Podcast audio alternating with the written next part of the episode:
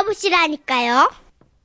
추억으로 가는 웃음이 묻어나는 편지. 매주 목요일엔요, 추억이 담뿍 묻어있는 웃음 편지를 소개해드리고 있습니다. 예. 오늘은요, 2003년에 방송됐던 웃음 편지 소개해드릴게요.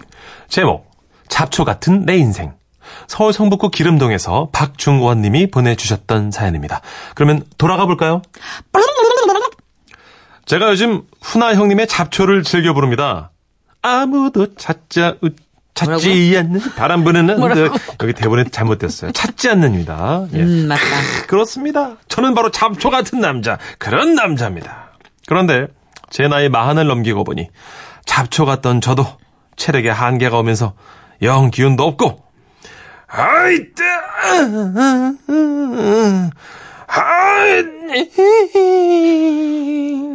이렇게 힘도 잘 써지질 않고 그래서요 그냥 봄 가을로 보약이나 한 제 지어 먹으면 얼마나 좋을까 그럼 힘도 잘 쓸 텐데 뭐 그런 생각하고 사는 40대 초반의 남자거든요 그런데 얼마 전 집에 도착해 보니 마루 한가운데 보약통이 딱 자리를 잡고 있지 뭐겠습니까 오. 그걸 보는 순간 감동의 물결이 저를 휘감으면서 아내가 너무 고마워 눈물이 나올 것 같더라고요. 그때 결심을 했습니다. 그래 여보 내가 이 약 먹고 힘 잘 쓸게. 여보 나를 믿어. 우라차차차차차차 울끄르르 불끄르르 그렇게 조용히 약봉지 하나 싹 잘라 먹으려는데 뭐 하는 거야, 당신? 어? 뭐야? 그거 내려놔. 아니 이거 그 용석이 주려고 지어온 거야. 아, 용석이가 좀 공부한다고 밥도 잘 못 먹고. 아니. 그래서 내가 특별히 지어놓은 거야. 내려놔, 딱 내려놔.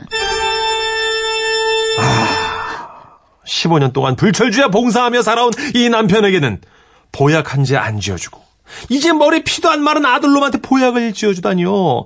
저는 최대한 쭈글쭈글 쭈그리처럼 불쌍한 표정으로 말했습니다. 여보, 아, 내가 지금 봉을 타는지 영 입맛도 없고 그러네. 그러니까 여보. 조용. 조용, 조용. 어?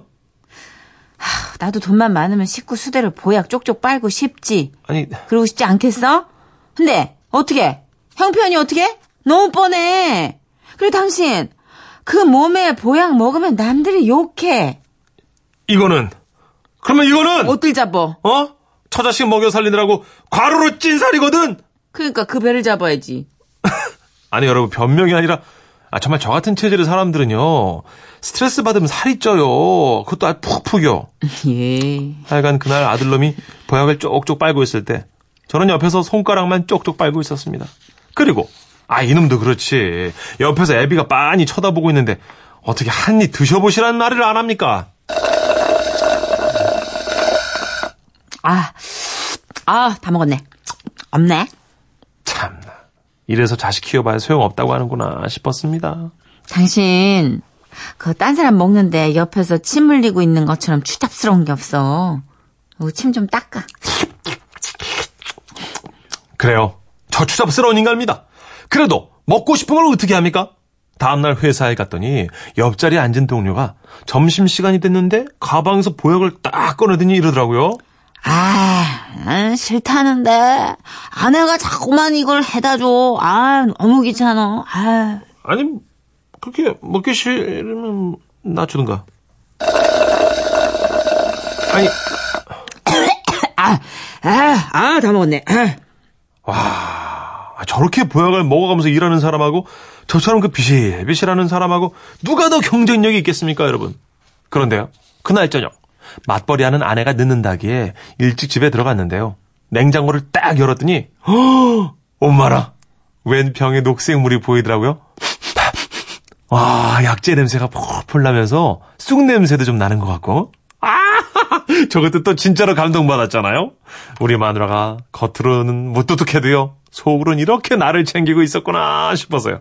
아, 일단 꺼내서 컵에 따른 뒤에, 음. 할짝할짝 맛을 보니까, 야, 이거는 뭐, 진국으로 우려낸 약재가 딱 맞더라고요. 그래서 한 컵을 내가, 아우, 제대로 마셨습니다. 그랬더니, 나! 이 천상의 맛. 울끈이 불끈이, 울끈이 불끈이! 힘이 솟구치는 것 같고요. 근육이 막 꿈틀꿈틀 막 용수좀 치는 것 같고 아 좋았습니다. 너무 기분이 좋더라고요. 그로부터 아내가 한 3시간쯤 지나서 귀가를 했는데요. 그 약재병을 꺼내놓고 고개를 갸웃거리면서 말하더라고요. 이상하네. 아니 이게 이 왜 이렇게 줄었어? 더 있었는데? 여보! 어, 아, 고마워. 아, 왜? 이거 당신이 나 때문에 직접 만든 거지. 내가 이미 한 컵 다 마셨거든. 잠깐만, 잠깐만. 뭘 마셔? 이거 마셨어? 이거 어. 이물 먹었어? 이거? 어. 어머, 왜? 어머, 이거 어떡하지?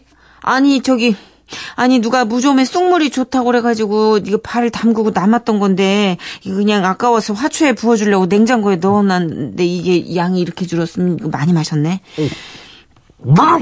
괜찮아? 어머 어떡하지? 무좀 걸린 발을 담궜다니요. 아! 정말 아내가 꼴도 보기 싫었습니다.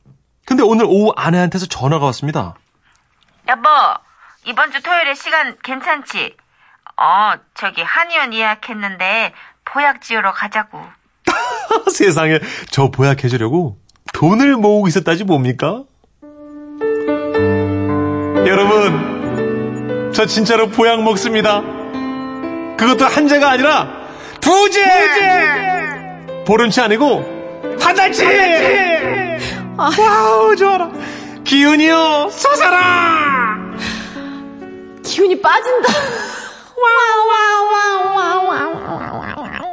너무 진짜 너무 애기다. 와, 아 진짜 너무 애기시다.